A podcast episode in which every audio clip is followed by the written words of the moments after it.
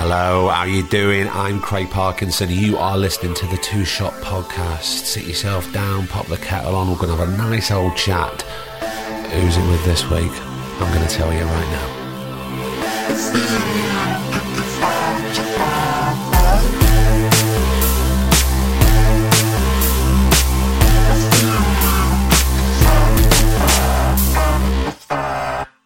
How the devil are you? It is Thursday. Of course it is. It's the Two Shot Podcast and it's episode one oh three.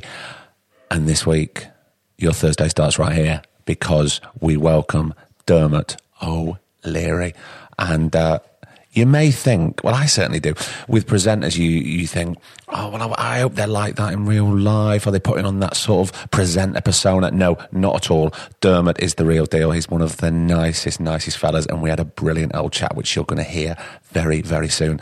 And if you're very good, you may hear Dermot and his fantastic Morrissey impression, which I loved, and I think you're going to love it too. Um, okay, parish notices. I want to say a massive, massive thank you to everybody who turned out at York Theatre Royal last Friday for J B Barrington and the fantastic Art Malik. Um, you're going to hear that next week. You'll hear a few selected snippets from J B's fine, fine poetry. Had the audience in the palm of his hand. And then we move on. Um, hopefully we'll cut my sort of waffling on and we'll just get straight to the meat of it, which is a brilliant conversation with um, Art Malik. Uh, what else have we got to tell you? Oh, okay, there's a few people that have supported us on patreon.com forward slash two shot pod. Go there if you fancy helping us. But if you get your address to us before the end of October, we are going to do one of those lovely little badge runs and you will be the lucky owner of a limited edition two shot pod enamel badge from our good friends at One Stop Badges. So go check us out there if you want to help. If not, then please don't worry about it, because what you do, you join the Patreon to help somebody else. It's a, it's a really, really sound affair. If you can't afford this month, maybe you can do it next month, and so on and so forth. And so on and so forth. Right, we better get down to it. Dermot O'Leary, you know him. He's been a presenter of all things for a long time, which we do talk about. We talk about his starting, his when he was a runner, his uh, views on politics, and of course, you'll know him from The X Factor, you'll know him from his Radio two show. He's a brilliant broadcaster, and he's a fantastic bloke. So he came to join us in our spiritual home at Greek Street in London. Big thanks to Tanya at Maison Bateau for allowing us to record here.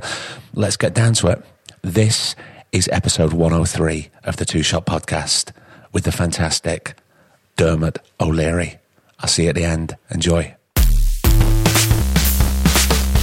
Why would you make your own tea when you're here in because Soho's premier tea and coffee establishment? Unless, I'm for the bucket, uh, unless the Two Shot Podcast is sponsored by Thermos. We, well, it, it, should, it should be. Should be. Well, there was a time when I was drinking this certain brand of coconut water. It was quite expensive coconut water. And it used it's to the be, only brand. It used to be, used to be always in the shops. We should get sponsored by these guys. You know how that, I always freaked out how that stuff just take. You know, I just remember it's like Sunkist years ago. Just took over for about. You couldn't, you couldn't move for Sunkist when you were about fifteen. It was everywhere. No, everywhere. Now, like, how does that happen? And it just comes for two years. Can't find that coconut water anymore. It came for a couple of years. It's gone. Gone. Drop the mic. Why is it Two Shot? Why is it right? Okay. Well, we came up when we met in this because we'd never met before. Right? Yeah. So I was telling Vicky McClure about yeah. this idea. One of God's great people. One of the best. Um, and then she went, oh, Joe Gilgan's just been doing a podcast, but um, his agent listened to it, and she went, yeah, you can't put that out. You know? But his mate still wanted to do a podcast. And I said, well, I've had this this idea that that I think could work. And it was the germs of an idea at the time. And we were filming in Belfast, went for a steak. She said this. Got his email, we started talking on the email.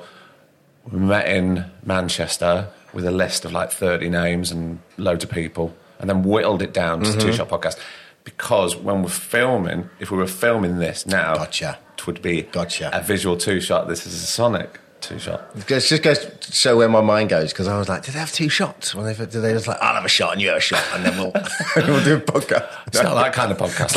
unless, unless you do one with Martin Comston and then you have like a bottle of red wine. That one, again, again, one of God's great people, but he is an absolute devil. He is one of the devils, one of the premier devils. I've had a couple of great nights, because he, I got, we got, I got to know him through Soccer Aid.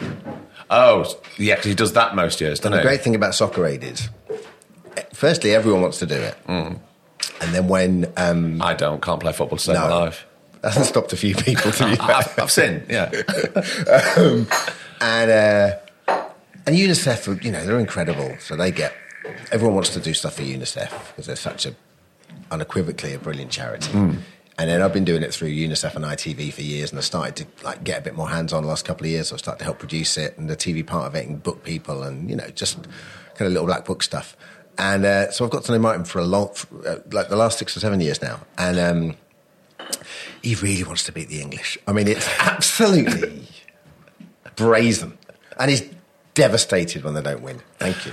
And what I love about them, it's it's it's sort of a weird Stella Street worlds colliding. It really uh, is event that because you get thank you because you get um, you know they all turn up and they realise Usain Bolt's there or whatever and get really wowed by him and then by the end of the first half, Compton's coming off going, it's not dropping deep enough. Usain needs to drop deep enough. I'm like, you know, you're literally ribbing out the fastest man in the world.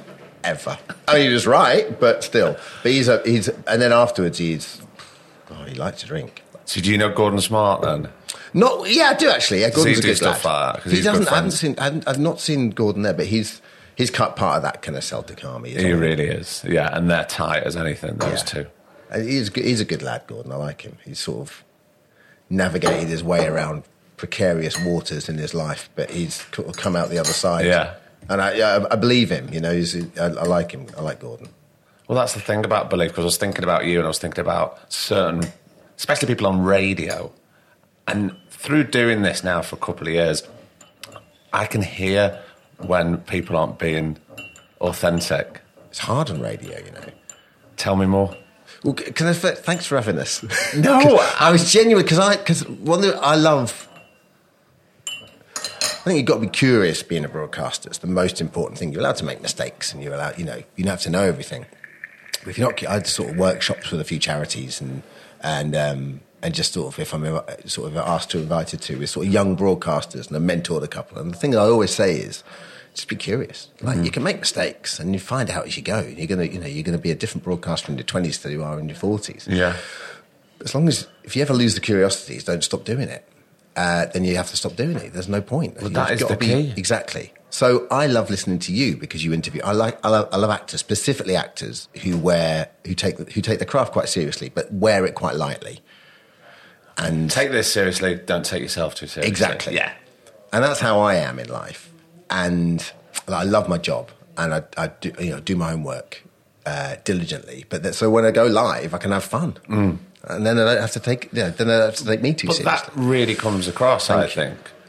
Uh, so I thought you only interviewed actors. So when you no, got, no, when no. I got the call, I was no, I want to. When I got the call back, well, you've always been you've always been really supportive of what we do, and since oh god, I can't remember what episode now. Since we started branching out with sort of poets and you know mu- great musicians yeah. and all sorts of people, I just think well because I'm so curious, which is why I started this. I've, people yeah. and what they Why do. Why did you start? Sorry, I have this terrible habit of interviewing the interviewer, but then you no, probably no, no, do that no, no. when you're interviewing. It's, so. it's going to happen. So wh- what, where did the...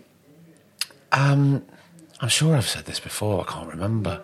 Um, I was quite bored of reading certain scripts mm-hmm. and I try not to do anything job-wise that... I try and do things for the right reasons, yeah. is what I'm saying. I don't want to do something that I'm doing it just to sort of pay the rent or sure. whatever, because then it just becomes a job, yeah. and therefore I wouldn't be unhappy. But yeah. on the flip side, I feel that I need to be creative yeah. in some way. And I was, was going down the gym a lot, and I was listening to all sorts of different podcasts. And this was, you know, two and a half, over two and a half years ago. And uh, I just thought, well... And I love, I love, because I'm curious about people, I love interview podcasts. And there was a few that I was listening to that I really enjoyed. But then on the flip side, there was a few that I didn't like. And mm-hmm. I thought, I wonder if I could ma- not make those mistakes and do something better and more honest and more truthful yeah. to what they're doing. But also, even though this is quite ironic, not make it about me. Well, you're very good at it. But I didn't want to thank you, right? But for well, someone that doesn't interview people professionally for a living, mm. you're very good at interviewing people, and you should be doing it professionally for a living as well as acting. Well, I feel I've just, I've just, I've just, lo- I've really learned on the job yeah. over the last two and a half years because I can hear, like especially on radio, I can hear if things are scripted. That's what I admire about you. I never, even if it is, it doesn't sound. It's quite a stream of consciousness. And, and therefore, because I've got colleagues and friends of mine, every now, because you don't really, you don't really observe other people doing radio. Mm. Every now and again, you might pop into a studio, but you don't really, you're never there, really there in the coalface. And I walk in and some of them are so well prepared. And I'm always well prepared. I've always written my interviews, don't get me wrong, and I've, I've picked my music and stuff. But the beauty of radio for me is, you can turn it on a sixpence, so you can be on air and then suddenly start talking about something. Danny Baker's the master of this. You can suddenly mm. start talking about something before you know it. You've gone, you've spiraled and you've gone on a tangent and the listeners are going with you there and then. And that's what's so beautiful about it. I love radio for that. Yeah, I love it for that. Um, so therefore, I never, you know, I've got a framework as to what I want to talk about. But if an interesting text or an email or a tweet or something comes in, then suddenly that's a discussion point. Or if someone, more often than not actually, if someone you're interviewing raises something and it, and it and it has common ground with people and they start getting in touch. And before you know it, your show's been hijacked by, you know. But I love that, but that's really exciting. That's that's pet. Why I love this. Yeah. Because even though there's certain things I know that I want to try and discuss, I don't want to lead the conversation too much. Yeah. It would it would be like someone coming in to be on this and have a, a, a set story about what they wanted. Sure. I don't want that. No, it's no, all no, about sure. an organic conversation. If we go off-road, and if we go that way, all yeah. right, it's fine. If we yeah. jump the time frame, absolutely fine. That's what I love about yeah, that. And we've got no restrictions. So Radio two were great like that. So I started there a long time ago. And I had to, I was sort of, I guess, what was it, fifteen years? I was, must have been to the early thirties when I started. So I was still kind of Radio one territory just about. And I had chats with Radio one and Radio two. I used to do X F M years ago back in the day. Uh, and I first started out when I was a runner. I was also doing work experience for B B C Essex, right, on a sports show on a Saturday. So I used to, I was a runner for a documentary company in London after I graduated from university. Worked, studied politics um, and media. I went around America with my last student loan. It's so funny, isn't it? You feel so sorry for those kids now. I remember, I remember going around America going, how am I ever going to pay that one thousand pounds back? I'm never going to pay that back. Where yeah. am I going to get that from? Yeah, and now I know. And now look at them. Why politics? Why did you loved it? Did you? Yeah. So big Irish, not actually not big Irish family, big Irish extended family, but but only four of us. Born over here. My parents came over late sixties. They're both from Ireland. Your parents? Yeah, yeah. Both from the same town, Wexford town, the southeast. Go on, the yellow bellies. And um, and uh, and my father's family in particular were very uh, political with a small p, and read a lot. So my, I used to come in and my dad would be uh, eating cereals, teetotal, my dad. And um, so he'd never drink in the evening or anything, but he'd, he'd always just be decimating cereal or ice cream or something over the over the old a couple of old broadsheets. He'd always yeah. get a broadsheet. But just uh, engrossed in it. And it, I mean, always... I never understood that no politics or religion around the dinner table, because that was the, that was... the antithesis of what our family was like. Right. And I always think, well, when else are you going to talk about it? Yeah. The dinner table's the best time to talk about it. Absolutely. That's where you have a debate. As long as you don't take it home with you. Do you know what I mean? Um, and so we so we always talked politics and we always talked religion. and we So it was always a... a and my parents were very kind of... Uh, I wouldn't call them liberal Catholics, they're questioning Catholics, which is a, you know, I guess it's kind of the same thing. And um, and they instilled that in us. Both in our... Both me and my sister are... you know, both still Catholic, and we're both very engaged politically with a small p. So we always had those kind of conversations. And um, and so I've always had a history, I've been really interested in history and politics. And so that's what I studied. And then finished university, tr- went around America on my own. I got I got into a habit when I was eighteen, nineteen of just going away in the summer on my own, largely because a lot of my mates were stoners. So by the time um, I'd sort of finished saving up my money. They'd just been smoking all summer. And I go, hey, it's time to go. And they'd been, no, no we're, uh, yeah. we're, oh, oh, okay. Um, you had no choice to go by yourself. Exactly. So I ended up just going away a lot on my own. And which I was actually was quite, because I'm a very social creature, but that's actually quite a, quite a sort of formative thing, I suppose, and, and something I really enjoyed. And I got back from university and I started, moved back in with my mum and dad for a little while, just just outside of London, Colchester, where sort of my dad kind of, in that kind of generational way, just by accident, he mm. settled there. And um, was that where you were born, though? Yeah, yeah, yeah, yeah. But it's weird. I sort of, it's a weird place, uh, that kind of accident at birth kind of hometown, because it's not, I don't feel any generational pull to it, because I've always called three places home, really. There, here, London. I lived half my life, and we spent every second weekend here when I was a kid, with, mm. specifically with a London Irish community in northwest London, where my, my auntie lived, and we had a lot of family. Kil- Kilburn, right? Kilburn, Queen's yeah. Park, yeah, yeah, Cricklewood. And then, so it was a very weird upbringing, because on, on the face of it, certainly in primary school, secondary school was Catholic, so it was a little bit more... Uh, not ghettoised, but it was a little bit, because that would, that would do it a terrible disservice. It was just a Catholic secondary school in a relatively nice provincial town. So certainly, but I mean, in terms of the kids you were, you were mixing with had similar experiences to you. A lot yeah. of them were second generation something. Um, but you'd have this kind of normal provincial small town upbringing, and then you'd shut the door and you may as well be back in Ireland, you know, the Pope, the crucifix, yeah. the music, the, and then we... Uh, so we used to spend every second week, my dad played hurling to a very high standard. We used to play for Wexford, and then he played up here in northwest London. So he would, we'd always sort of be up here. And um, and that had a sort of huge impact on me kind of growing up. And um, and then Wexford back home, which I've, I always sort of say, describe myself, I'm like, I'm Irish, but I'm not from Ireland, if that makes sense. Yeah. You know? And so um, I always thought I was called three places home. So you're always very connected to Ireland still? Oh, yeah, yeah, yeah. I used to go, I mean, classic, what they would call plastic paddy upbringing. And I, I went back for endless summers. And, mm. and then I used to go back fifteen, sixteen and just see my family a lot. I really enjoyed that during the summer. And um, and I, I suppose that's, yeah, when you're in, especially when you're in the teenage years, you're connecting with that identity. You're, tr- you're trying to find that identity, aren't you? And um, well, look, you're just constantly trying to learn who, exactly. who you are, yeah, aren't you? Yeah, yeah. And what you relate to. And, and what was, was the what was the plan at university? What, what was the what did you want the outcome to be? Before I went to uni, I went to uni because I could go to uni. I, on paper, really, I shouldn't have gone to university. I was of a generation that could, therefore they did. Right. But now I'm not sure. I don't know. I might go and study politics now, and I'd love to go back and do an M A in something, maybe history. But um. But back then, when I was at school, I wanted to be an actor all the way up to about Did you really? fifteen, sixteen And then about halfway through my drama G C S E, I realised the more I rehearsed, the worse I got. And I had a little word in myself, because you sort of know yourself uh, roughly. Yeah, if you're age. honest with yourself. But then again, I, I know some actors that aren't honest with themselves. And they're, they're, they're still cracking on. And I went... This isn't for you, is it, mate? Like, you shouldn't be, you should be getting better the more you rehearse. But there was something about being in front of people I really liked. What was it? There's a great, um, I don't know if you read Springsteen's book, but there's this, I haven't yet. Oh, no. It's wonderful. I'm, and uh, I'm a huge fan, and, and like, he's the rock star for me. And, uh, we went to go and see him on Broadway, and there's this great section of the book where he's like seven, eight, and he gets his guitar and he sucks and he hasn't got the patience for it.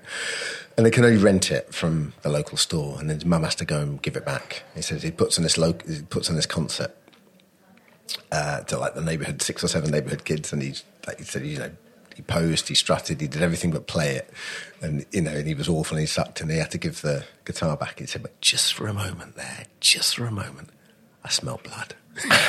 And you're like, ah, God. And then he gets it, get, like goes into growing up, and like, it's amazing. Um, but it was similar. I was there, I, you know. I remember just being doing my drama G C S E, and just for a couple of moments, I went, "There's something here that I love, but I know it's not acting. It's not. It's something, but it's not yeah. this. Yeah. yeah, yeah, yeah, yeah, yeah." And then I started compare. We compared. Me and my mate Joe Griffin put together a, a Live Aid show, because I went to a very. Once again, I wouldn't call it liberal, but a very progressive Catholic school. So most people left with about two G C S Es. Yeah. But you knew exactly what the Solidarity Movement was involved. So everyone was a member of Amnesty. it was, you know, we had this incredibly left field and quite kind of my captain, my captain style teacher called Bob Hasty, who died really young. And he, we all, I remember we all, I think we were at university, we all, everyone came back for his funeral, and he was, you know, they named a wing of the school after him, and mm. he was the real firebrand. You've got a question, you've got to just open your mind. And there's, you know, always one. It's wonderful, there? Isn't it? Yeah. And um, so I knew I wanted to do something like that. And then I sort of, uh, when I got back from travelling, I, I sent out three hundred letters, and I got, I've kept every rejection, which does tend to throw up a lot of questions. So we'll, whether, we'll get, we'll get whether I should have done that or not, I don't know. I say that like it's a badge of honour, but every, every time, the more I say it, just the weirder it makes me sound. So, um, and I got a couple of runners' jobs offers, and I, I took one at this documentary company, and then here in London, yeah, yeah, a company called Barraclough Carey, which was started by a guy, a lovely guy called George Carey and Jenny Barraclough, and they, they were kind of B B C News people who started out on their own, and they, and so I was a runner there, ninety, late nineties, ninety, no, ninety. ninety-five, ninety-six, something like that. And um, I was there for two years and I was brilliant. I just I just did the sort of like, I was the office runner, but I'd get rented out to all the different productions. So one day you'd be recycling paper and the next day you'd be, um, I used to work on a show called Moving Pictures, which is this old cinema show presented yeah. by a guy called Harold, Howard Howard Schumann, back in the day, writer. And um, I mean, there's a lovely guy called Phil Kerr who directed it. And so we used to go and do the night shoots in London. So it was when Harry Potter first came out. So we'd be at Leadenhall Market and they'd be, they'd be putting these beautiful jib shots up. And they'd get me and the, the other runner, a guy called Ed, he'd go, damn, damn, go and give you a freezing bucket of water and go, just go and shine them cobbles up just to make them look beautiful for the shots. And you'd be there going, that. He was a lovely guy, really inspirational guy, really. So I fell in love with telly yeah. straight away. I knew it was the industry for me. And, um, and about six months in, I said, what do you want to do? And it's that awful thing where you just sort of, you go, well, I, I sort of want to, I wouldn't mind giving hosting a go. Uh, but of course, it's a, it's a, it's a mirage job because you're not, you're either doing it or you're not doing it. Yeah. You're not, it's not like you're a resting actor mm. where you've trained for it. You train on the job. So, um, so I suppose you've got to be really careful as to how you say you want to go about doing it. Because you sound a bit of a knob. Yeah. Do you know? And also, it's a very specific sort of skill. Yeah, to be well, I always wanted that. to do both. I never wanted to just give up working in telly and researching, writing, producing. I always wanted to have a little foot, foot in both camps. Yeah. So I wanted to learn my trade, but also be in front of camera. That was always, that's still really important to me now. So um, there was a guy called Freddie Nottage, who was film research, film researcher, and he... Um, Freddie Nottage. Yeah, Freddie Nottage. Good name. Good man, Freddie. I remember Freddie was brilliant. He was he used to come up to me. If you saw me drinking a can of Coke, being twenty-three years old, he'd go, wasted calories. Oh, I, didn't know, I didn't know wasted calories were at twenty-three. I'm just I'm twenty-three, I'm having a can of Coke. And, um, and Freddie told me about a screen test that another show he worked on, production company, were doing across town, and sent a mugshot that my mate Matt did for me in my flat in, in Queen's Park. And uh, C V. And I went and got it, and then I went back to do another screen test, and they sort of callbacks, and I yeah. and so I ended up doing this pilot while I was a runner. I ended up doing this pilot for Channel four called Seaside Special. It's a terrible show um, to replace The Word, I think it was, and nothing came of it. We did two pilots, but I got a showreel. I got my agent, that same agent I'm with now, right out of it, and that sort of set me on the way. Then, so then I sort of had a, a foothold, where I had something tangible. I could yeah. go in and go. And I remember the first ever shot I did on the first ever pilot was this jib shot, and it came came around, and I was shitting myself. And I said something, and and uh, the camera, they, they sort of did an aborted like camera move, and so the camera moved, and I said something, it made the audience laugh, and that was it. I've just thought, I mean, I mean, this is what I want to do. I'm absolutely in it. It was an outtake, but I just felt suddenly relaxed, and then I just I ran with it, and I absolutely loved that pilot. God, it was just, obviously just like that moment. moment at school when you went, yeah, this isn't mm. for me. Oh, no, this this, this is. is for me. So it's yeah. great when that penny drops, yeah. that moment. So then I went, well, I said, well, how can I make this work? So I sort of did these two pilots, was in and out of work for a bit, and I had these really odd uh, few summers where I would apply for a job as a researcher, mm. go in for an interview for a job, job as a researcher, and then a week later I'd be in there because my agent had sent my showreel in, so they'd, they'd sort of meet me and go, we interviewed last week for another job. Oh, yeah, I'm here for something else now. Exactly, I'm here for, yeah. yeah. So, um, so I, I sort of, I, I did that for a while, and then I got a job on Light Lunch. Remember with Mel and Sue? I do. And what were you doing there? I was, a, I was a researcher, and I ended up being warm-up guy.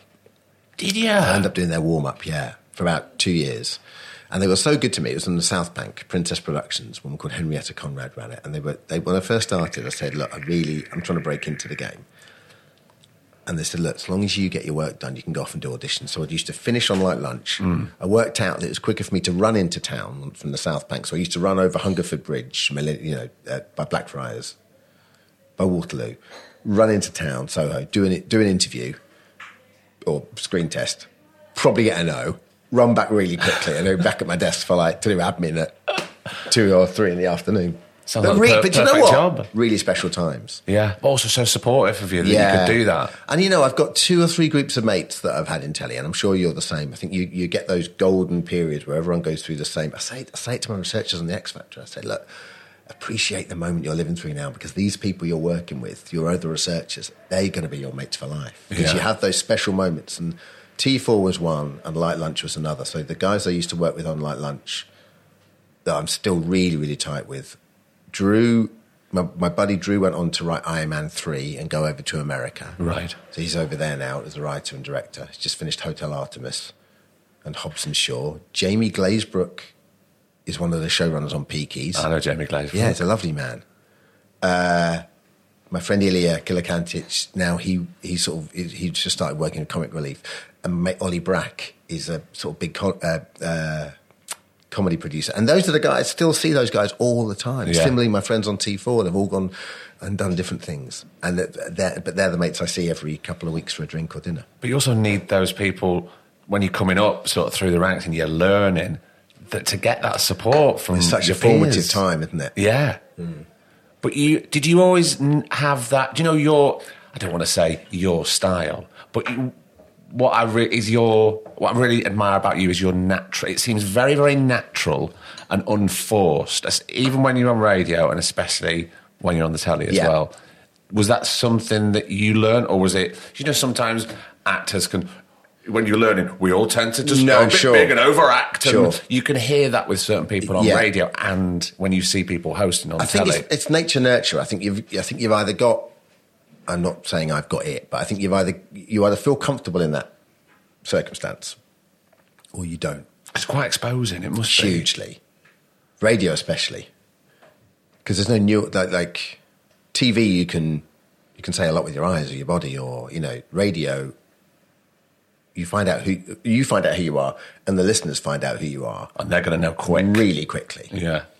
Um, and if you're not comfortable in your own skin and you're not confident with who you are, because you can't pretend to be anyone else at radio. You can't worry, and by that I don't mean going on um putting on a persona. I more mean worrying about placating off, pleasing everyone, because it's never going to happen, because some people are going to like your voice and some people are not going to like your voice. Absolutely some people impossible. Are going to like your personality and some people aren't. Mm. And I discovered that quite early, because you know I'm a, I'm a worrier, and I want you want you're not in this industry if you don't want people to like you. So, but you've got to get your head around the fact quite quickly that yeah. not everyone's going to. No.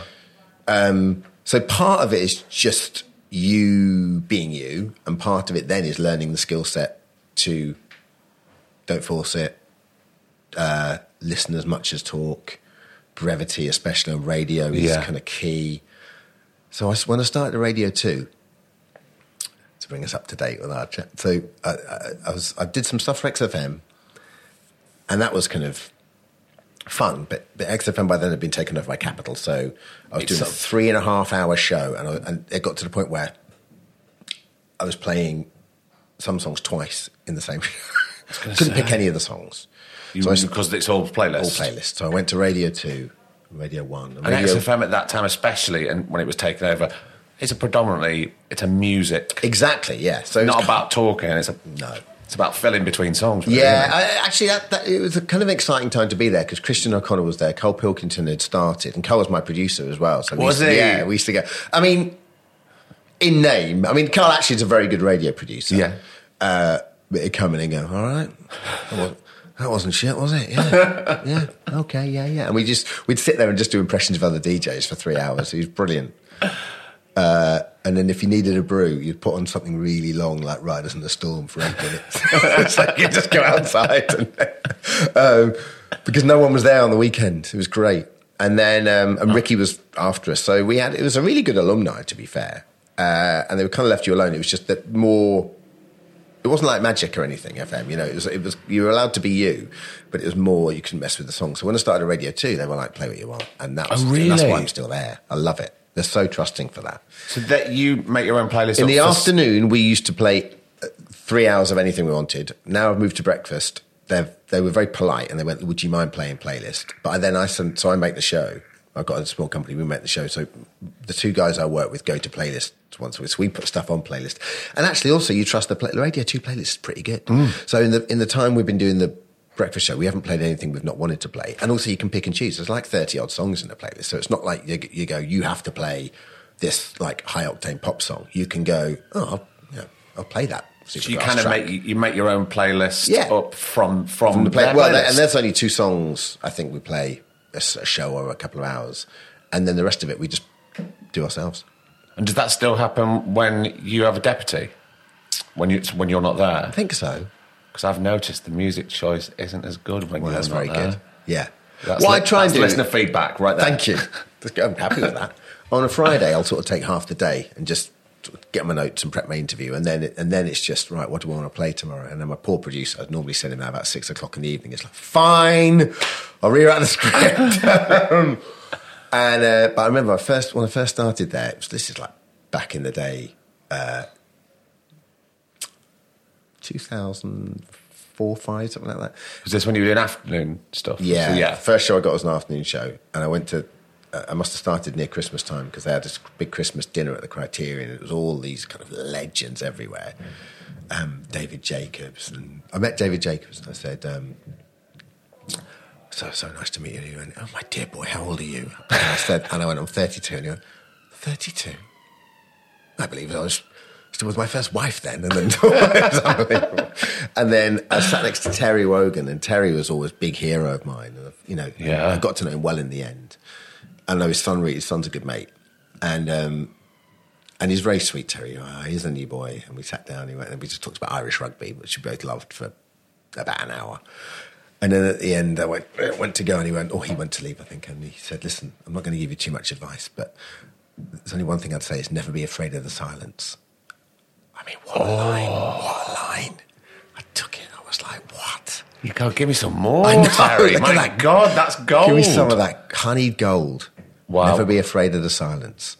And it's such a... He's. I mean, they called the place after him. For, what used to be called Western House. It's called no, Wogan, Wogan House. House yeah. You must have been there. I've been there. And he, he's just imbued in the whole... the fabric of the place, you know?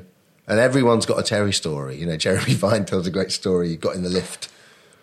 He's coming for his show to start prepping three or four hours before. And it's like... Terry was in the lift with Terry. He's looking at Terry going, are you not on air? So he's like, oh, it's fine, don't worry.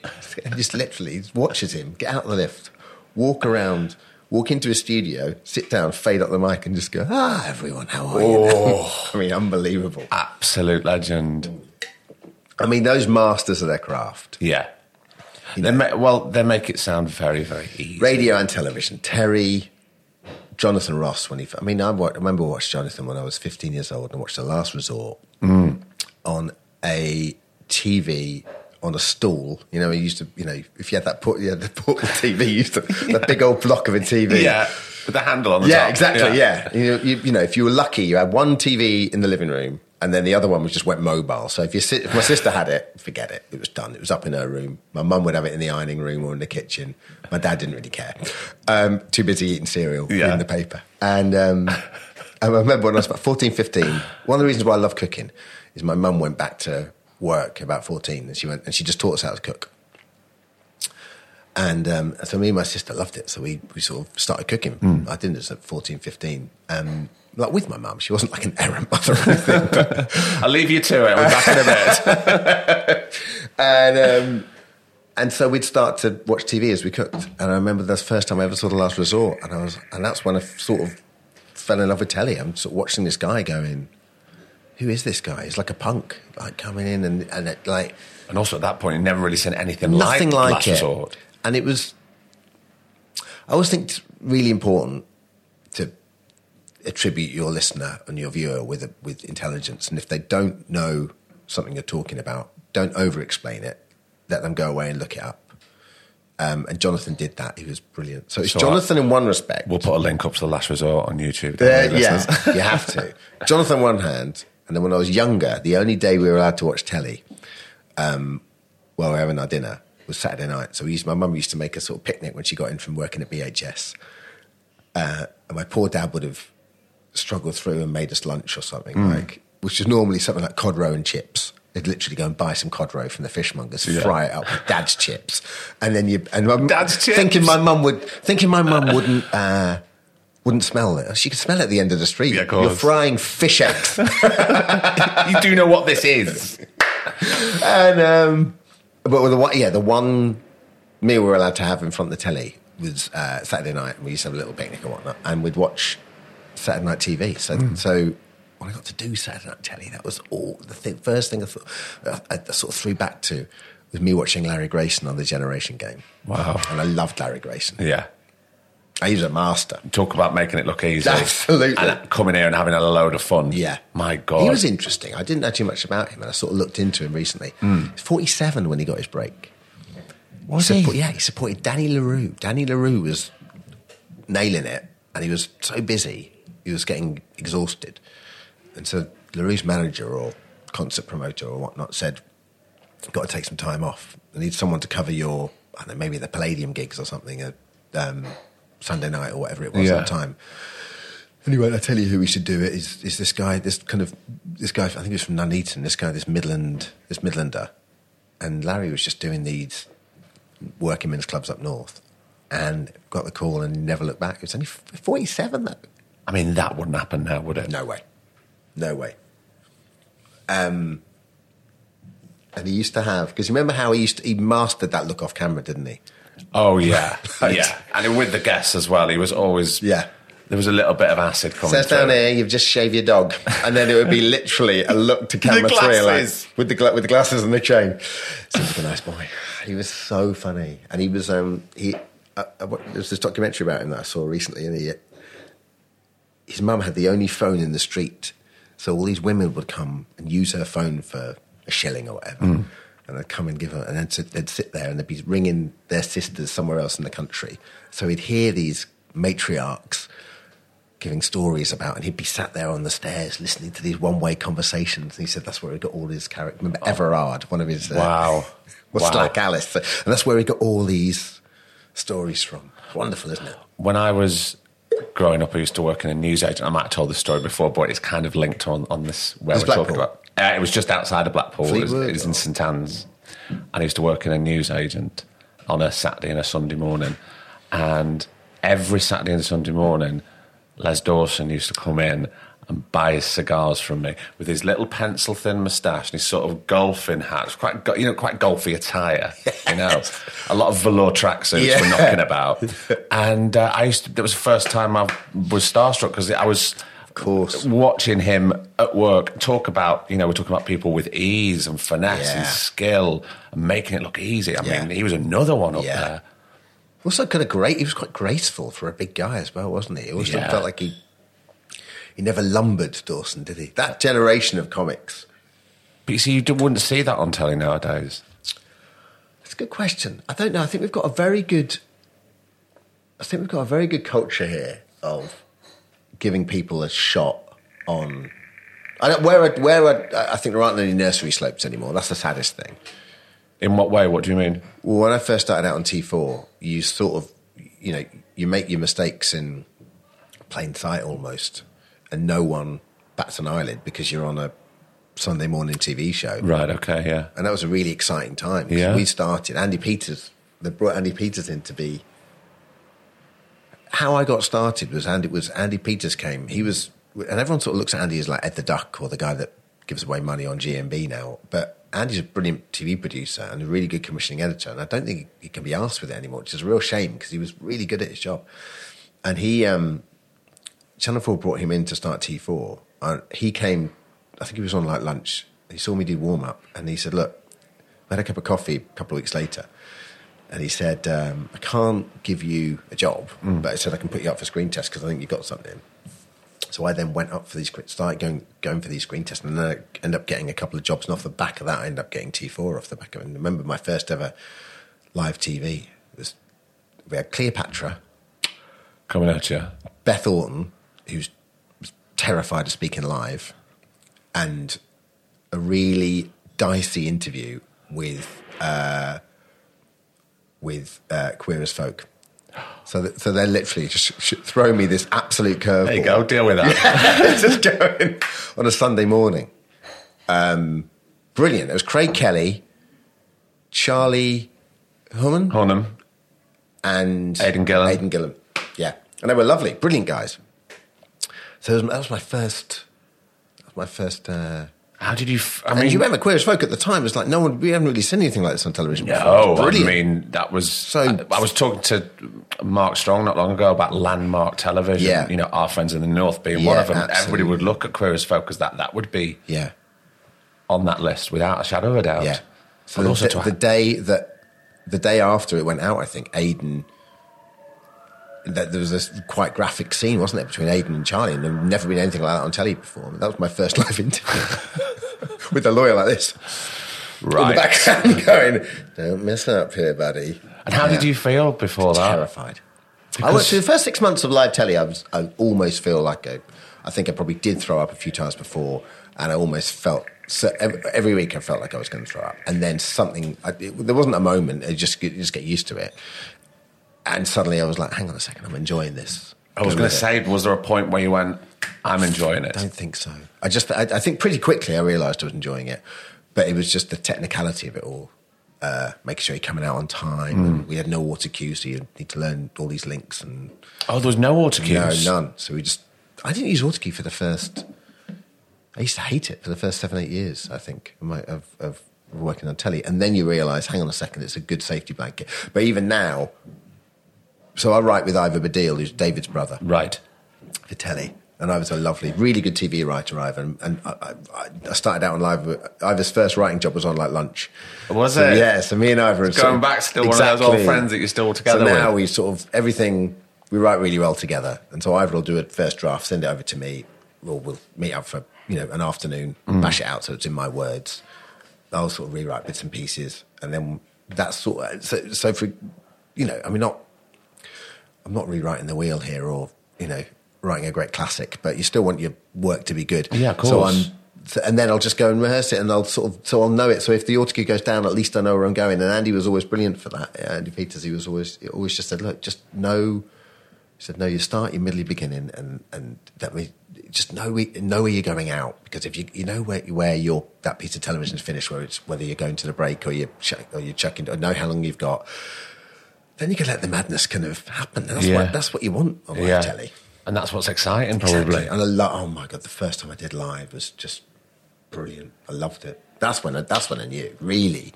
Because you don't really know until you do these things, do you? Well, no, you think you can... You think you, you can... I knew I wanted to work in telly. I was really enjoying it. But but the first time I did live, that started a love affair with it that's endured for me. Probably a one-way love affair that's endured for me fourteen, thirteen, fifteen years. Wow. Like Did the radio, the love of radio ever overtake the love of television? No, the love of live, I think, is the most important thing. Across across both mediums? Across both mediums. Right. The only thing about live is you never, you can't do this, which is why I've started doing pods, because you, you, you it's the only way you can properly immerse yourself in a conversation, because mm. you've always got time constraints, and you're always... Always. Um, and that's the, that's the shame, is the, is the, that pace of television doesn't seem to get... commissioned anymore, the likes of the Parky mm. and to a degree the Wogan, where it's just a chat and the host is listening as much as he is or he, he or she is talking, and I think that's a that's a shame. And I'd love to see that. I know that's kind of flying in the face of where T V and broadcasting is, in that we want everything bite sized. But the problem with that is there's no room for nuance and there's no room for um. storytelling. And also... And I think re- that's one of the reasons why pods are so popular. Yeah, but also really getting to know somebody yeah. in a certain amount of time. It's... um.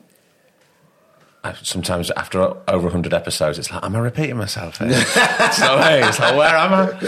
Um, but sometimes we get asked for certain people to come on and, you know, I don't want you coming on really selling your film because no. there's other people, there's other places for that, and that's yeah. all well and good. I know yeah. people have to do that. And then um, there was, you can beep this out, Griff, someone asked to come on, and I'm a really big fan of beep that again.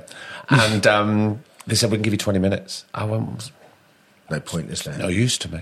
That's, you know, it's that surface-level chat. And I'm not saying you get that all the time, but you it's on certain chat shows on telly, it's, come on, do a little anecdote. Mm. What, what time's your show on? Mm. Yeah. With radio, you get a bit more, I think, but still you are under time constraints, yeah. aren't you? I mean, I think part of part of the job is is to work that to your advantage. So you... can get little nuggets, and you can you're trying to find lightning in a bottle moments mm. that, in, in the in the constraint you've got. Radio, for example, I know I've got half an hour with people, whereas I used to have this wonderful, luxuriant kind of hour with them. That I could really they'd pick a few songs, and we'd have a lovely chat in the middle. Oh, that's middle great! Oh, it was great, it was a lovely show, the afternoon show. But I'm glad I've moved to the morning because it's I did that show for a long time, and actually, it's a, just a different discipline. In the morning as well. It's kind it's of a different li- style. Yeah, style I mean, show, it's a Saturday it? breakfast show, so it's always going to be a little bit more relaxed than a morning Monday to Friday show that Zoe does so brilliantly. And, you know, I quite like being a little bit more, let's take a beat here. You, you know, you're just waking up on a Saturday. Yeah. No one needs to be dragged out of bed. Let's just play some nice tunes, and as you get up and put the coffee on, that's fine. Um, but... Um, But you're, but it's still. So we've got about a half an hour. So when you get someone on, you want to have a nice, you know, decent natter and a nice. But chat. that is a that is a good amount of time for track, radio. Yeah, yeah. I know Keaveney has on six. He has a little bit longer than than a lot of people, mm. and I think Lauren does as well. Yeah, Six Music is a little bit more relaxed. I think mm. nice channel. It is. But nice. We're sister stations with them, so two and six will go together. But you're in the sa- you're in the same building, aren't yeah, you? In yeah, in the same way, one extra. There's a little bit of cross-pollination there, which is nice, in the same way that one will be one extra and blah, blah, blah. Did you want to move from the afternoon? They made me an offer I couldn't refuse. Of course they did. I don't mean monetarily, they just went, you're moving. You have no control. Go, uh, go. Yeah. Um, they asked me, so we make my show, and they said, look, we... really want you to make to we really want to launch a breakfast show, and I wasn't sure to start with, if I'm honest with you. Why?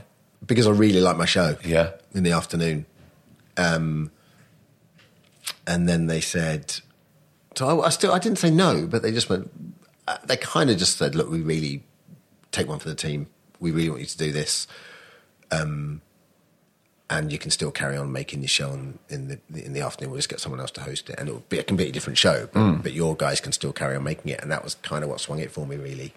Uh, Does that still happen now? Yeah, yeah, yeah. So we make Zoe, we made Zoe, um, and now we make Ryland's show on a Saturday afternoon, and we do a few podcasts. We do Simon Mayo's book podcast, which is a great podcast, um, and um, make you know make some bits and pieces. So I've started doing the show for the Beeb called Real Stories, which we've, we've done. We're doing them specials for B B C Two and the iPlayer and B B C Music commission it. Yeah. So the idea is you get someone who's had a career of about twenty, twenty or so years. So you've got, you've got to get someone with some substance. And then you have a cinema. So you can get this on the iPlayer. We've done one with Kylie and one with Noel. Go oh, I go. saw the one with Noel. Yeah, it was brilliant. And yeah, then you play, really you play ten clips that mm. they, they don't see beforehand. Oh, yeah. Which is the key thing. It's as soon as the... the um, so we, we, similar situation. We've had... We've had Some great people offered us to offered to us, and they've said you can have twenty minutes. I, I need two hours. Yeah, I don't need any more. But I've, you've, it's got to be at least an hour and a half. Mm. Um, and and we we start filming straight as soon as they walk in. We start filming, and then we we, we piece it together. About, I mean, we, we, at the moment it's running at thirty, but it could run at forty-five. And then you just show people these clips through their career stuff. Carly, do you remember the Sullivans? That uh, Aussie, yeah, yeah, yeah, of course. So she she was. Um, Vera or someone, a, a kind of a Dutch resistance girl shot outside Adelaide. Yeah. Um, and that was her first role. And so she was And she hadn't seen that for forty years. Wow. And it's those moments where you see people look up and go, you tell someone's life through their archives, really interesting. And really, I mean, I script the interview, but it's, it's springboards, you know, you just, where's this going to take us? Well, the Noel one especially was like two mates just sat down in the cinema having a, a really good natter. Yeah, he was really interesting because mm. he's just so truthful anyway. Mm. He can't not be, can no. he? No, he's just got it in him. Um, You've interviewed him. Have you? Yeah, but not like that. Times? That was the first time I. In my, I've just done. I've done. I've had him in session a few times, but that was the first time I properly sat down and had a good chat with him. It's um, a different ball game, isn't yeah, it? Totally, and yeah. I loved that. Have you? Do you, have you? Have you liked everyone you've interviewed? None. Yeah, yeah. Have I liked them as people? Yeah. Uh, well, there's loads of people I don't know. Yeah, yeah but, but you get to know someone in two hours. But you get to, you get to know someone. Uh, yeah, afterwards I've gone. Yeah, I've just recorded one with somebody who I literally met on the street. I'd finished recording last year with somebody, and then he saw a friend of hers, and he went, "You should come on." And it, he went, "You should have her on. She's really good." Who is it? You know what I'd say? No, not I'd say. Bleep it. I'll brief it. She's a, um, a brilliant actress. She was she's from Cardiff, and she's, what's she in? She is she was at the Harry. She was in Harry Potter. She played Hermione in Harry Potter. Now she's at the Royal Court. The, se- the second lot. Yes. Who was the first lot in Hermione Harry Potter? Uh, uh, what's her name? Um, Noma. Noma. She's coming on this too. Oh, she's brilliant. I know. So I, I followed Noma. Um, I mean, not not on Twitter. Stalker. Physically, yeah. I was here. Literally yeah. here outside. Yeah. And me and my wife, Dee, had been to see it, Harry Potter, a week before. And I saw her outside the theatre. Do you know sometimes you forget you're on telly? Do you, do you ever forget you ever forget that people might recognise you? Yeah. I do that all the time. So all I'm thinking is, and there's an, there is this kind of weird absurdity that if you're on telly that all, all people are on telly get on and they, they should know each other. There's that weird thing where you meet someone else like who... for want of a better word, is famous. And you're like, hey, true. How are you? No, that's literally the only connection you've got. Yeah, I've seen that happen but it's so, so many weird. Times. But it is kind of, but at the same time, it's kind of nice because hey, you meet people and you're you famous, go... You're famous, I'm famous, we should know each other. It's so weird. The presumption that you should know each other. And yet I've met some lovely people by mm. that kind of serendipitous moment. Anyway, I was outside and I saw Noma and um, we'd seen Harry Potter a week before and I thought, I've got to say something because she was... so good in it. She's brilliant. And and then she walked off and I thought, bollocks, I'm going to follow her. And where did that come from? I thought, I can't not. She was too good. And so then I started, and then she, she's quite a fast walker, so she's sort of walking through, and I'm thinking, God, I can't keep up with her. And I almost like running. I ended up catching up with her down Charing Cross Road or something, and I went, I just want to say... But then I'm thinking, is she just going to think I'm a weirdo? But then obviously she turns around and goes, oh, you turned off the telly. So she was really sweet. Went, oh, thank God. Uh, she, yeah, she's wonderful. And then I saw her at, um, seen her in a few things, but I saw her at Wilderness. She did Letters Live, which I really oh, want to do, but I have not done yet. And um, that's so brilliant. Isn't it great? The, Matt Berry's done a couple of those. He really enjoys doing mm. them. He's good, isn't he? Yeah. I've just finished watching Year of the Rabbit, which I loved. It's good, isn't it? Are you in that? Yeah. I'm in, like, episode five. I take him hostage. Oh, yeah, yeah, yeah, yeah. yeah. I'd be beard. Yeah. yeah. Do you know what else I loved you in? Is the... Even though you were awful, you were, you were horrible in That's it. That's right, we'll cut this back. You were horrible in it. Yeah, But um, Resistance. Yeah, I haven't seen it. I haven't seen it. But I was in a restaurant um, a few weeks ago, and me and my friend were talking to this American guy next to us at, at the counter. And um, I don't know how we got into the subject of television and films and stuff, because he, we weren't talking about my career or what I did for a living. And he went, I'm really enjoying this show at the moment. And, he went, oh. And I turned to my friend and went, I'm in it. She went, no way. I said, yeah, yeah.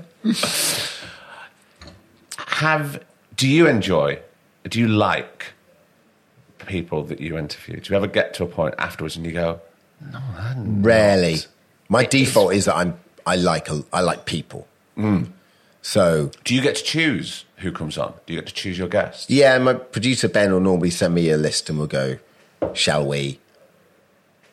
I mean, to be honest with you, we've worked so long together now, me and Ben, that we kind of second guess each other. Yeah, you can just sort of. It'll be more like. he'll get in touch with me if he thinks I might not like someone. Which I'm sure very rarely Well, happens. Not so much like someone, more we're going to get someone from this show. Do you think you'll have anything to talk to them about? Um, but I think you find commonality. I don't think that's ever happened, to be honest with you. No, I'm because I'm always slightly worried when it's someone I've never met or we've just been having an yeah, email do. conversation. Well, me and you now, we've never met. I feel before. like vicariously, because I know Vicky and I know Martin, so I feel like vicariously I know you. Yeah. I could tell you were like a wrong one. No, yeah. You can tell, you know, I know, I sort of in my, and I listen to this podcast mm. religiously. So I, I, uh, I could tell what kind of person you were going to be. You know what I mean? You, I think you've got to gauge sometimes. Well, it goes back to what we were talking about at the beginning, I think.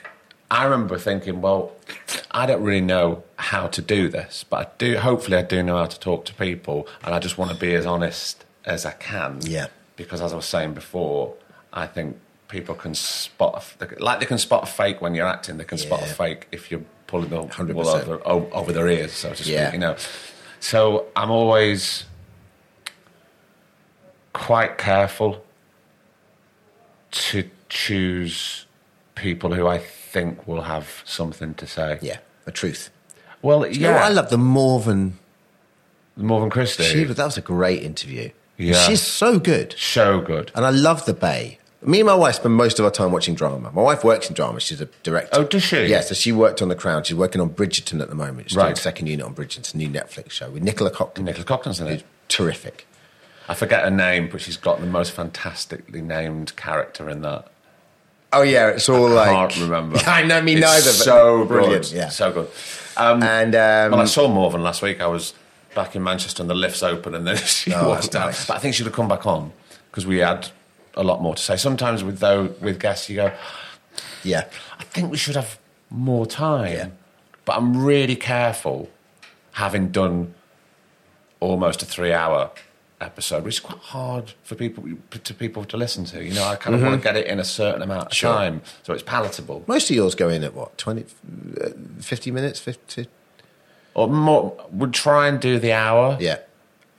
There's been some that's been, the past few have been like hour and twenty-five. But I, it's like, you know when you're learning how to close an interview and you want mm. to sort of make it, you don't want to be, I don't want to be abrupt, basically. Yeah, yeah, yeah. I want to find a nice, sweet spot that we can, we'll put a button on that, yeah. and that's really nice. Even do you know, sometimes you come, well, sometimes when you're interviewing someone, sometimes you come out early because you just go, I can't get any better than this. So a few years ago, one of the best shows I ever did was a show called Live from Space that Channel four got, um, a company called Arrow Media made, and they got in touch and said, look, and normally when you get offered a show, it's like, like the, I got offered it because I'm a live broadcaster and that's what, And I've, and I've got a sense of curiosity. I love history and exploration. Mm.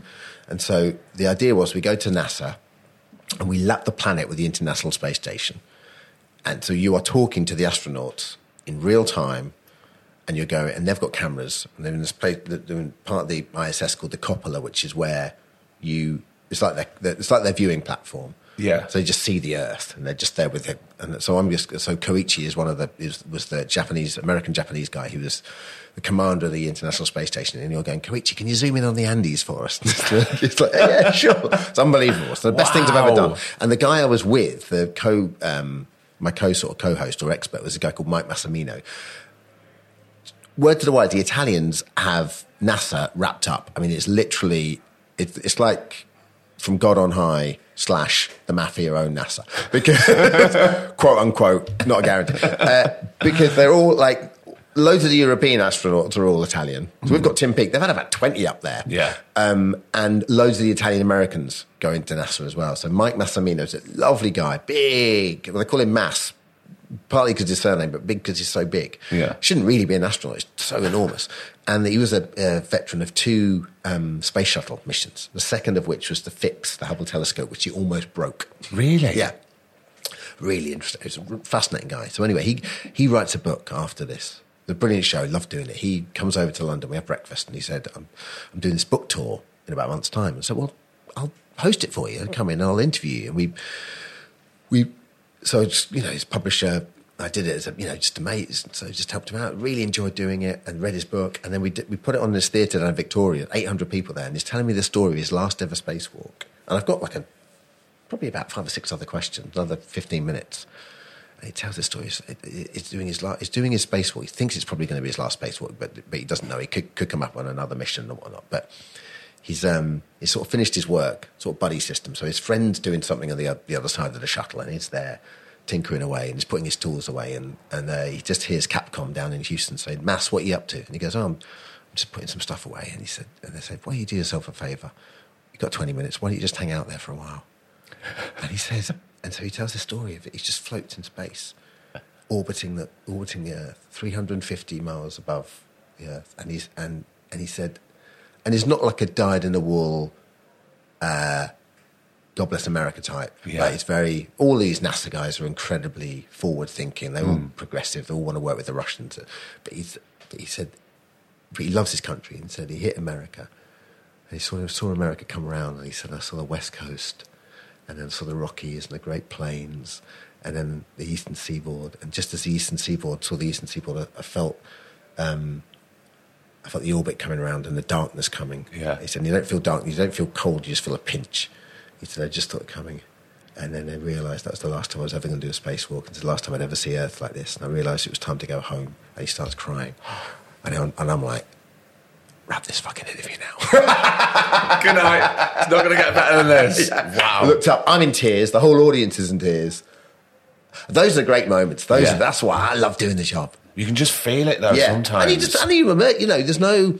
Um, It's not contrived. There's, you you you you get in. You completely go on. You, you get on board with it yourself. Mm. You know. I was in bits after that. I bet you were. It's brilliant. But sometimes, when again going back to other people and certain people, they've just got the list of questions and they just want to kind of get through it. Yeah. And you know, they're not really engaging. I think it's really important. Like when I. If I ever do these like workshops and meet young broadcasters and stuff, I always say, look, fine to write an interview, but just use all those. Don't worry about exact questions. Don't worry about. Just use them as conversational springboards. Mm. And sometimes you get caught up because sometimes people don't want to talk, and sometimes musicians in particular are, are hard beasts because yeah. age fifteen they couldn't communicate, which is why they were sat in their room, which is why they were strumming away because that's how they communicate. Yeah, uh, and also whenever they do the promo stuff on the radio, they're mainly there to play two or three live tracks and have a very brief conversation yeah. about when the album's out, and that's it. Yeah. That's why I was I was going back to going back to me again. But when I was when I was uh, got Gaz Coombs in here because I never met Gaz before. He's wonderful, and I, I had that in my head going musicians and talkers. Yeah, and no, he's a good chatter though. Yeah, and like an hour later, yeah. happy days. And also, I think I, I mean I've, I.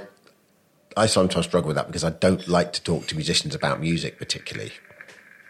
I'm just not that interested. Well, it's like I don't the, want to talk to actors about acting. About the process, exactly. I want. I talk about inspiration and mm. I talk about where the love comes from and where the where what the songs mean. That's mm. fine, but the actual oh, you decide to do, take it up a notch there or use that producer. I just don't. It's never been my thing. It's hard to connect with that if it's not exactly it's not in you. So. I always want to talk to me. I want to humanise musicians. So yeah. I always want to. Th- same with actors. You want to talk to them about what else they do in their life. Exactly. And actors aren't bad at that. So some actors aren't bad at that. Most musicians are terrible at it. So mm. it's it's you know that's always the um, certainly when they not, not so much as they get older, but when they're first starting out, they're sort of like looking at you going, "What are you talking to me about Stockport County for?" Yeah. Have you ever interviewed Gruff Rhys from Superfurry Animals? Uh, no. Have you ever heard him? Yes. Dude. I would not like to be on the receiving end there. And nothing against him because he's a very considered talker mm-hmm. and he really takes his time. We talk about don't be afraid of the pause. Yeah. There are a lot of pauses in there yeah. that as a listener sometimes yeah. I feel a little bit uncomfortable. Yeah. Morrissey was the hardest interview I've ever done. No way. Tell me about that. Big deal for me because it's Morrissey and love the Smiths. This but is probably... You would, you would have already been... slightly wary that you knew it was going to be guarded. Oh, yeah, yeah, yeah, yeah, yeah. And he does that thing where he interviews the interviewer. Yes, he does. And he was, and he picked up out of, like, I used to have shares in a fish restaurant. I say shares, that makes it sound really official. I went in with a few mates for fish restaurant in Brighton. Because I used to work in restaurants, and that was my old... And I was sort of starting out and growing up, and so I always loved that trade. Did that go back from your your mum sort of teaching you how to cook? Oh, my mum is not a great cook, so I mean... uh, yeah, it does actually. Yeah. Um, and then all my work experience was in sort of bar bar and kitchen work. I loved it, really loved it. And um, so Morrissey kept saying... picked up this thing, and I used to have a fish restaurant, so he kept going, is your octopus restaurant still open? Are you still killing octopus for a living? Patronising fucker. Like, like, what? And then, um, and it was a real, it was just, it was like one of those, every time I played a song, we'd actually get on really well, and then as soon as I opened the microphone, I'd go, so anyway, your mother and father, are they back in Ireland now? Or, um, and he, we finished, and uh, my mate Kevin McCabe, who's really legendary music plugger, so worked at Radiohead and mm. Gaz, and really lovely guy. He um, took him down in a lift, and he came up and, and he went, because I wasn't sure if it was good or bad, the interview, and he said, uh, he said, we got in the lift and Morrissey turned to him and went, I thought he jousted rather well. Of course, that's what he would come out with. He's right, though, isn't it? Because Marvellous. he would, he would, he would see that as going to war, wouldn't he? And I was talking to when I was talking to Mark Strong a few weeks ago. He was saying, when I am with a, a journalist, I'm as try, relaxed as possible and as open as possible to him, and then we get it done a little bit quicker. Instead of you know we're we're, we're fighting constantly. Yeah. Morrissey was he.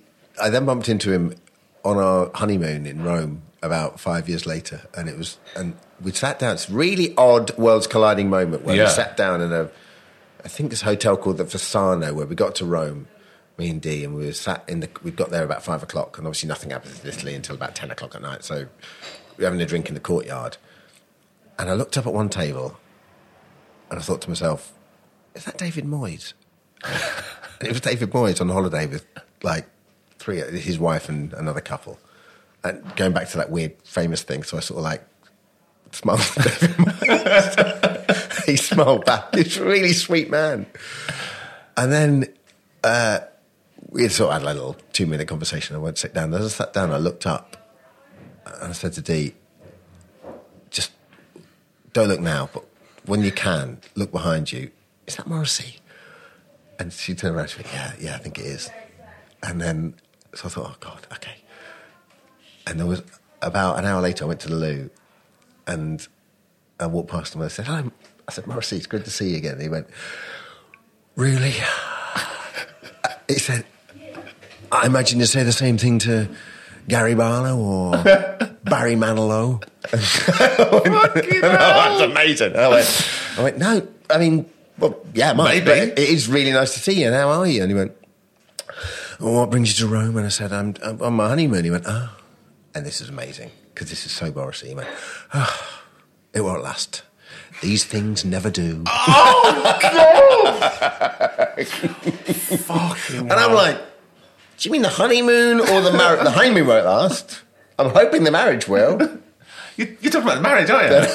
Oh, and yet it God. still made me love him, because it was even his kind of awful put-downs are still beautifully poetic. Yeah. He's such a showman, and he's always on. He seems to be always on. You know, he's always asked, will the Smiths ever reform? And then, and I remember being at Glastonbury a few years ago, and I walked past, I'm going to see Johnny Marr, and I just caught the end of the set, and I walked in, he was playing House Seniors Now, and I looked up and I thought, yeah, you don't, probably don't need to reform the Smiths, because you're doing a really good job of doing that. He is doing a really good job. I've heard a version yeah. of that. It's brilliant. Absolutely and, brilliant. You know, it's just, it's a real shame. So why now? Why now start a podcast? Because so, you're always so busy doing loads of other stuff. Because I miss interviewing people, really. I miss, um, I miss that third, that middle hour on that radio show. Mm. And I, I miss having a proper conversation with someone terribly. And I really, I sort of worked out what I love in this game is meeting people, which is one of the reasons why I'm still doing the X Factor, because because I still don't know who's coming around the corner.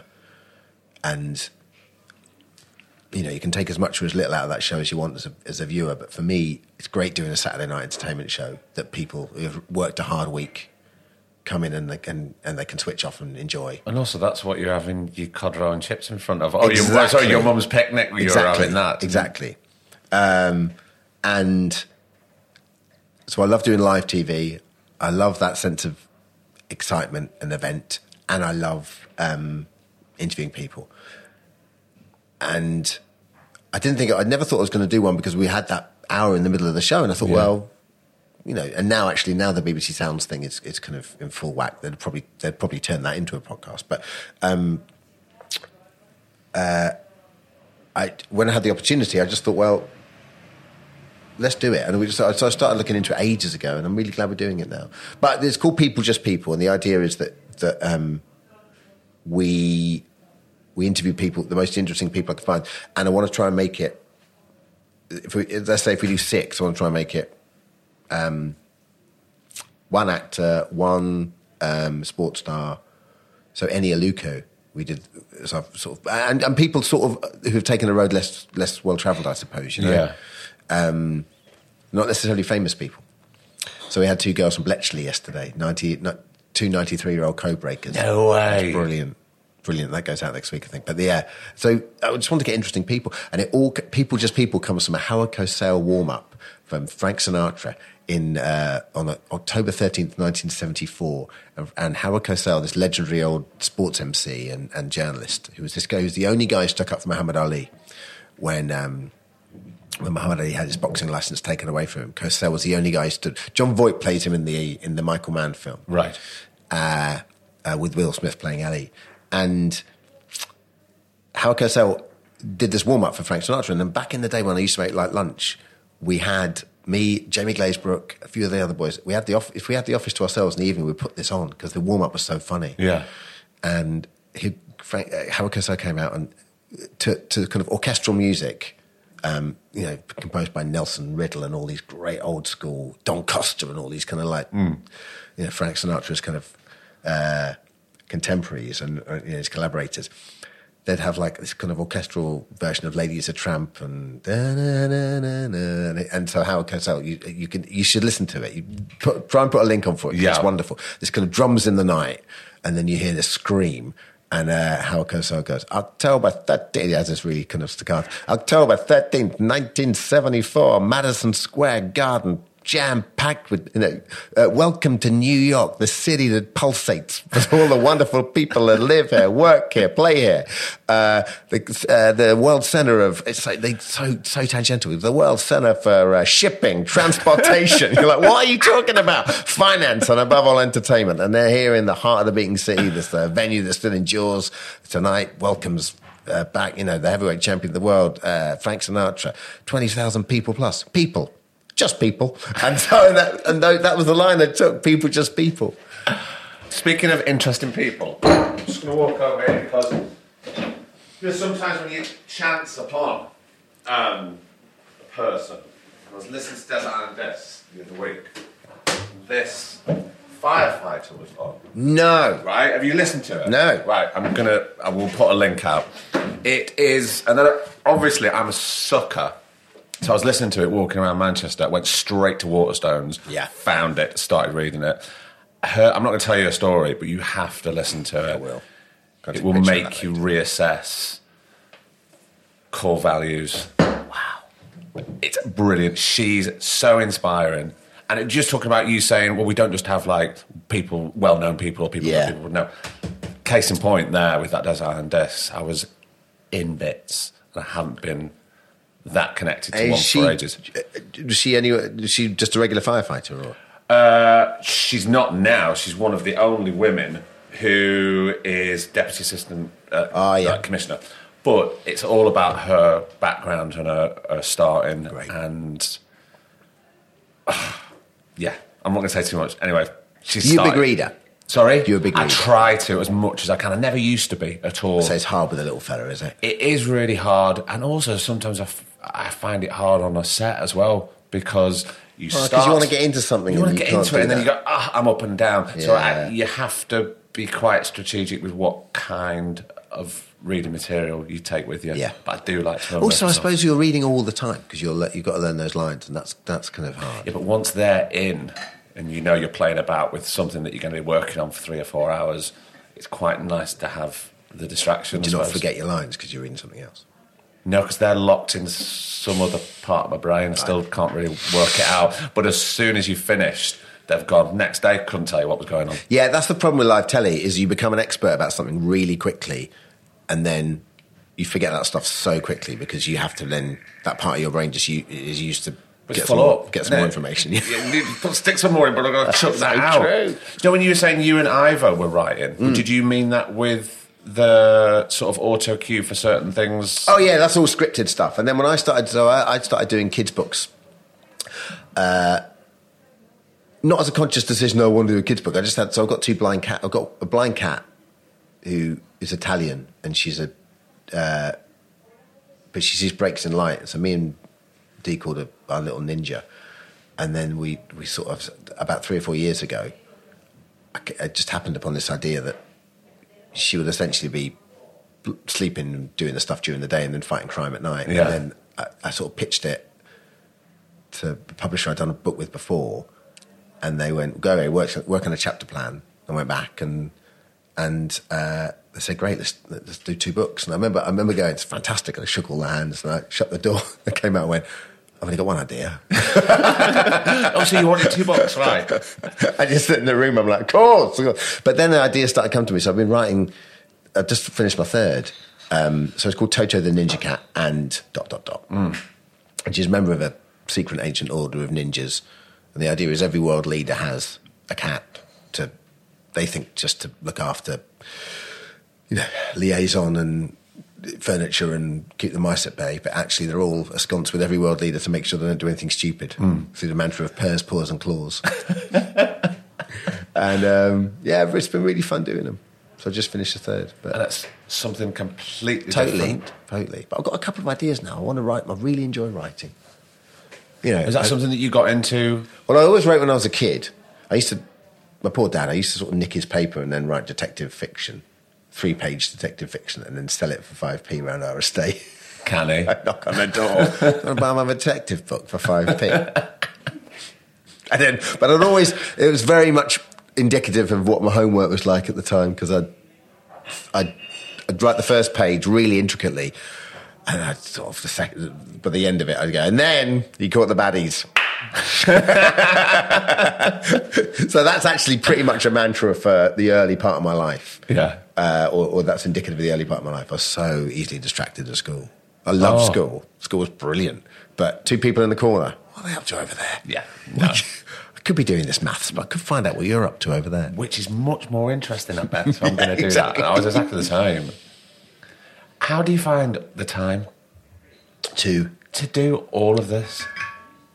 If you're writing a book, you've got the radio to prepare, or does that kind of look after itself now? No. Um... Yes and no. Does it get busier when X Factor comes along? Yeah. You must do. Yeah, yeah, Is there yeah. things that you have to shelve then? Can you yeah. St- life. I mean, by life, I mean just not seeing your friends, because I'm quite an exercise and all that. I think all that stuff's important. But the boring side of life, I just put on hold for a while, like mm. admin, and then I'll just go and like nail. So I've always got emails I've not got back to for a while. But that's the flip side of... Also, there's that thing where you go, well, that's why I didn't take a desk job. Exactly. I, mean? I don't want to be chained to a, a computer doing... But yeah, I've, but yeah, it feels quite therapeutic when you get rid of it all, doesn't it? Yeah, it You really paid your does. bills and you sorted your laundry yeah. out and all that. So all that kind of stuff, I suppose, takes a backseat. But it's just time management, and, and that takes a long time to get your head around and mm. used to. But it, but when you get it, it's are fine. You, are you good, like if you go on holiday, are you good at... not doing things? I'm a lot better than I used to be. I used to get there and go for two days and I go, what are we going to do now? I'm getting restless. When, when now I'm like, I am fine. Because you're probably knackered. Doing this. And it's it's so important to stop, yeah. isn't it? We fell in love with a, with um, uh, Salento, right in the heel of Italy, about mm. ten years ago. We bought a place down there and I never thought I'd be... Well, I mean, I never thought I'd have the opportunity to, but now, but given the opportunity, I never thought I'd be a... the person, sort of person that would go back to the same place every year.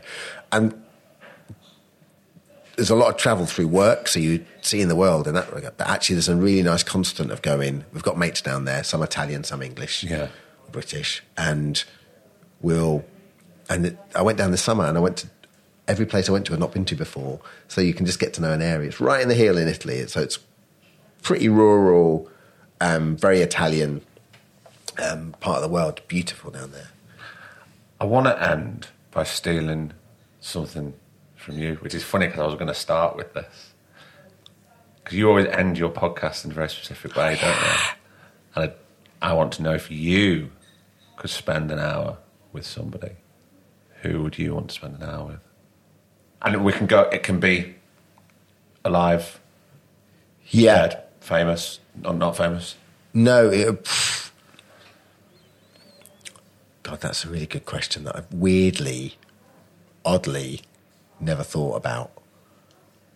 See, I thought you would have thought about yeah. it. I thought, I'm going to say, answer this, Craig, straight away. It'd probably be... See, I grew up reading those... M- the Irish classics. Mm.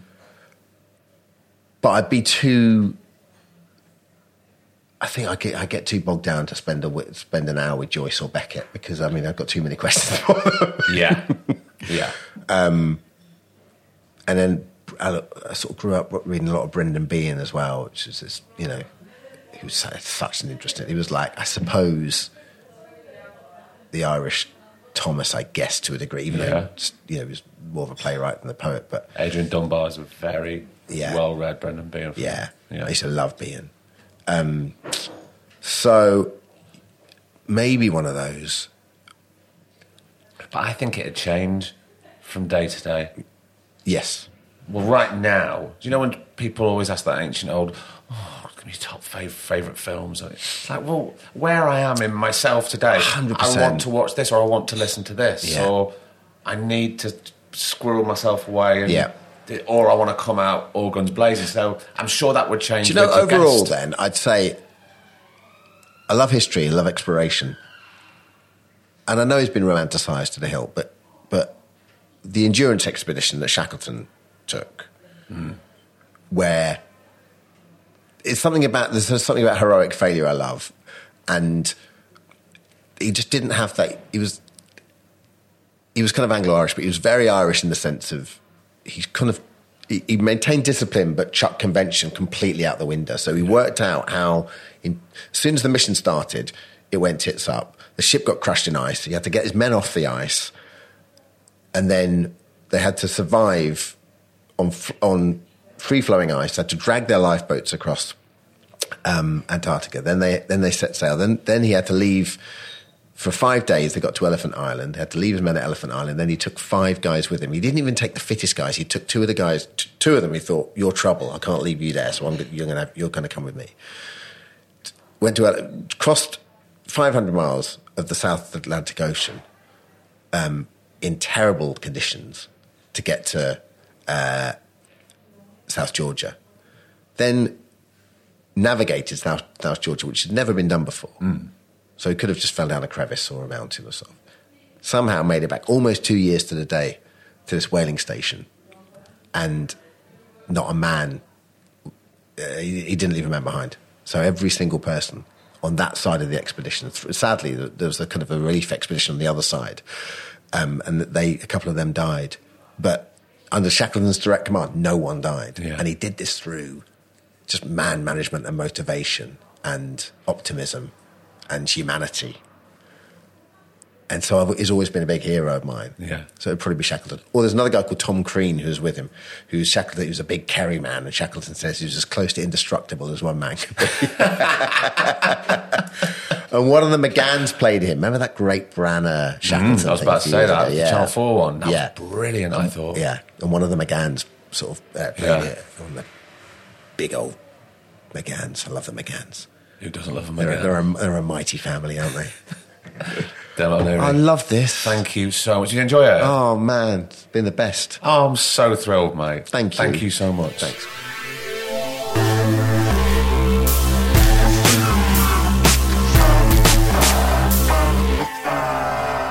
And another episode is done. What did I tell you? What did I tell you? What an absolutely sound, sound guy Dermot is. It was lovely spending time with him. And uh, we didn't want to stop talking, did we? We could have gone on for ages. thank you so much to Dermot for coming on. He's been such a massive supporter of the podcast since day one, so it was a real thrill to get him on and, uh, and have a good old natter, which is what we do. And also a massive, massive thank you to you for downloading and subscribing. You know how much it means. Drop us a message. We're on all the socials, Twitter, Instagram, Facebook. It's at Two Shot Pod. If you want to drop us an email, you can do that. It's two shot pod at gmail dot com. Don't feel the need you have to, though. But uh, it's always nice to hear from you. And we always try and respond to you. That's what makes it all go around. So, um, oh, here's another thing. On the tenth of November, I am going to be at the Fairfield Social Club in Manchester with Dave Haslam and Tim Burgess and Mark Collins. Uh, if you've got a ticket, I shall see you there. If not, do come along and say hello. And until next week, that's pretty much it. So you know what's coming next week. It's J B Barrington and Art Malik live from the huge, the massive York Theatre Royal, which we were there last Friday. And a lovely, lovely crowd if you were there. Oh, just before I go, make sure you Google Dermot O'Leary's new podcast. It's called People, Just People. Give it a listen. Support Dermot because he is sound. So until next week, I've been Craig Parkinson, he's been producer Griff, and this has been the Two Shot Podcast. Please take care of yourself, stay sound, and we'll see you next week. The Two Shot Podcast is presented by me, Craig Parkinson, recorded and produced by Thomas Griffin for Splicing Block. Our music, our brilliant music, is courtesy of Then Thickens. Cheers.